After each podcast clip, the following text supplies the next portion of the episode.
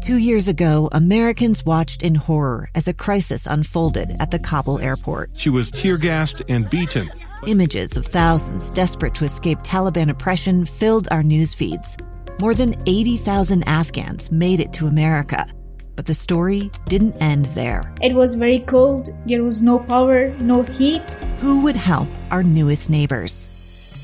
I'm Andrea Smardon. In Stranger Becomes Neighbor, you'll hear the stories of some remarkable refugees who left their homes and their dreams behind only to start over from zero. Their only possession was three blankets. And you'll meet Americans who stepped up to help them. You want me to come when you deliver your baby.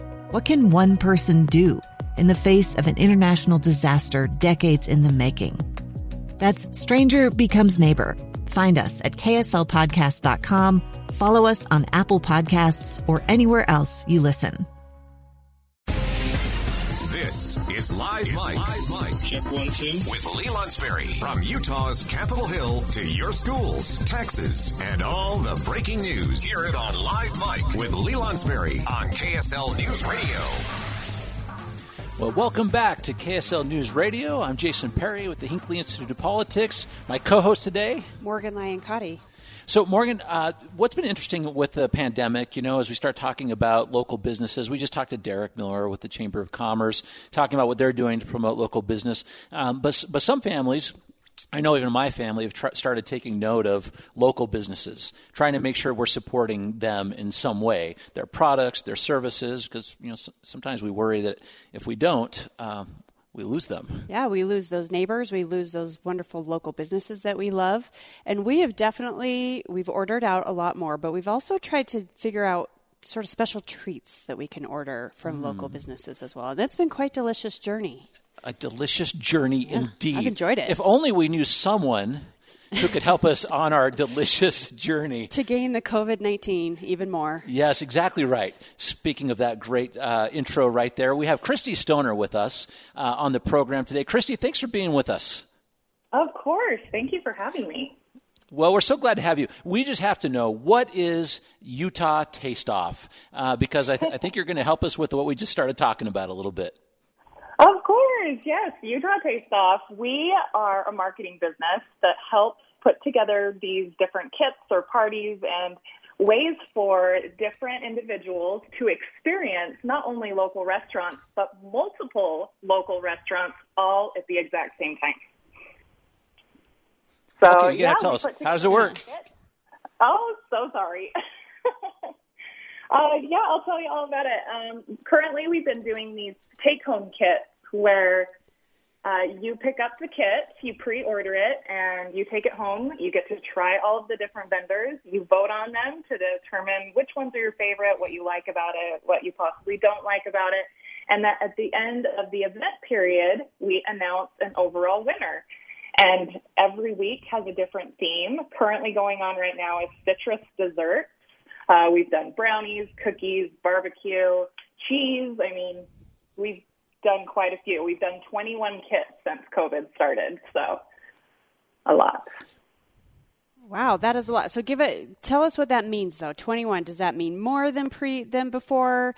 Um, how does this? How has COVID affected everything? Um, it's actually completely changed our business model 180%. Uh, originally, we used to just do large events where you came to an event center and we put on this big production, you know, confetti poppers at the end, announce the winner, soda bars, photo booth, you name it. But the second COVID hit, we couldn't do any of that.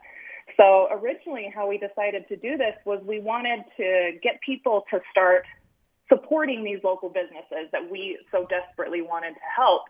And we thought, oh, well, maybe if we put a kit together, we can place a big bulk order and help them in a big way all at once. And we did one kit, and the rest is history. It has taken off from there on.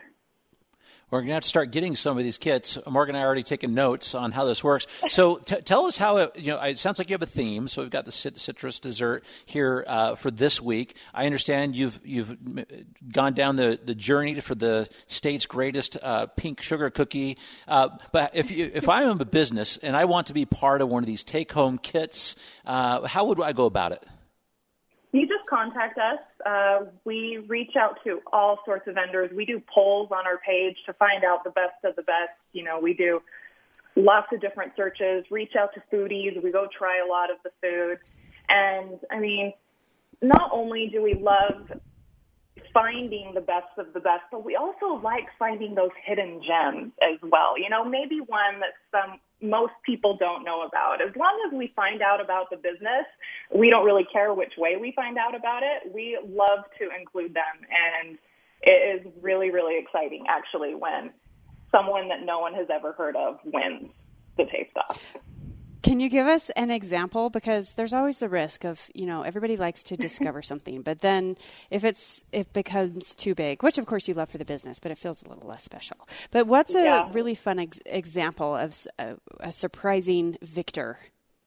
Oh, one of my favorite ones. So we did a sweet roll event. So not just cinnamon, anything sweet. We had raspberry, lemon, orange, and pecan. And for this particular one, we had a stay at home baker who lived two hours away and she had to make, let's see, 500 sweet rolls three days in a row.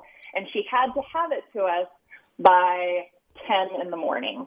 That sweet lady worked her tail off and she totally won. It was Mama Bakes and it was one of my favorite weeks that we have ever had.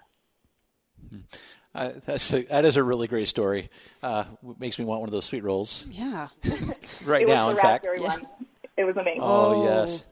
What, what, what is that? Uh, do the do the take home kits change often, or is there some consistency in that? So, if we say what is the most popular uh, kit, uh, what would that be?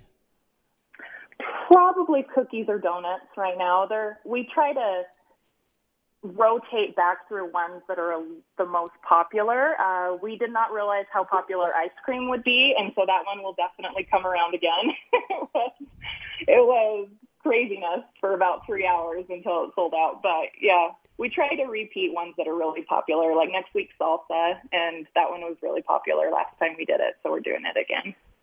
Mm-hmm. Now, these you have to. Do you pick these up there? Then is that how these work, or do you ship them? So we actually do pickup only. We have three separate locations, and they're all on different days. So we do we uh, try to pick different locations within the counties. We have a Utah County, a Salt Lake County, and a Davis County. So we'll try to mix it up. You know, go from the south end one week to the north end another week, and somewhere in the middle well, I, I, certainly just love the idea that we are promoting uh, Utah businesses. And you are right, having worked in the economic development area for a little while in the state of Utah, you do find these gems. And it's surprising how not just innovative Utahns are, but just how tasty some of these things right? are too in these local businesses. And how hardworking. I'm just thinking of that woman who probably had her oven on for three days straight and just every every 15 minutes there was a new batch of rolls in. Yep. Uh, bless their hearts. Let's keep them going. Let's promote these local businesses. We want to keep them because if we don't there's that danger that you don't get that sweet roll again. So thank you for all you're doing right there christy. You're so welcome. Thank you so much. We're grateful to all of our followers that love to help support the movement. So we're glad that we can help give back in our small little way yeah, well, thank you very much. We'll, we'll check out the website, check out those uh, take home kits. Thank you for being with us today. A stranger with a gun came upon two teens taking pictures under a rising full moon. But violence is only the beginning of this story. Sometimes I thought, there are no miracles. Yeah, there are, and this is a big one. I'm Amy Donaldson, and I've spent my career talking about how lives are undone by violence. The Letter is a podcast about how lives are remade Follow the letter at theletterpodcast.com or wherever you get your podcasts.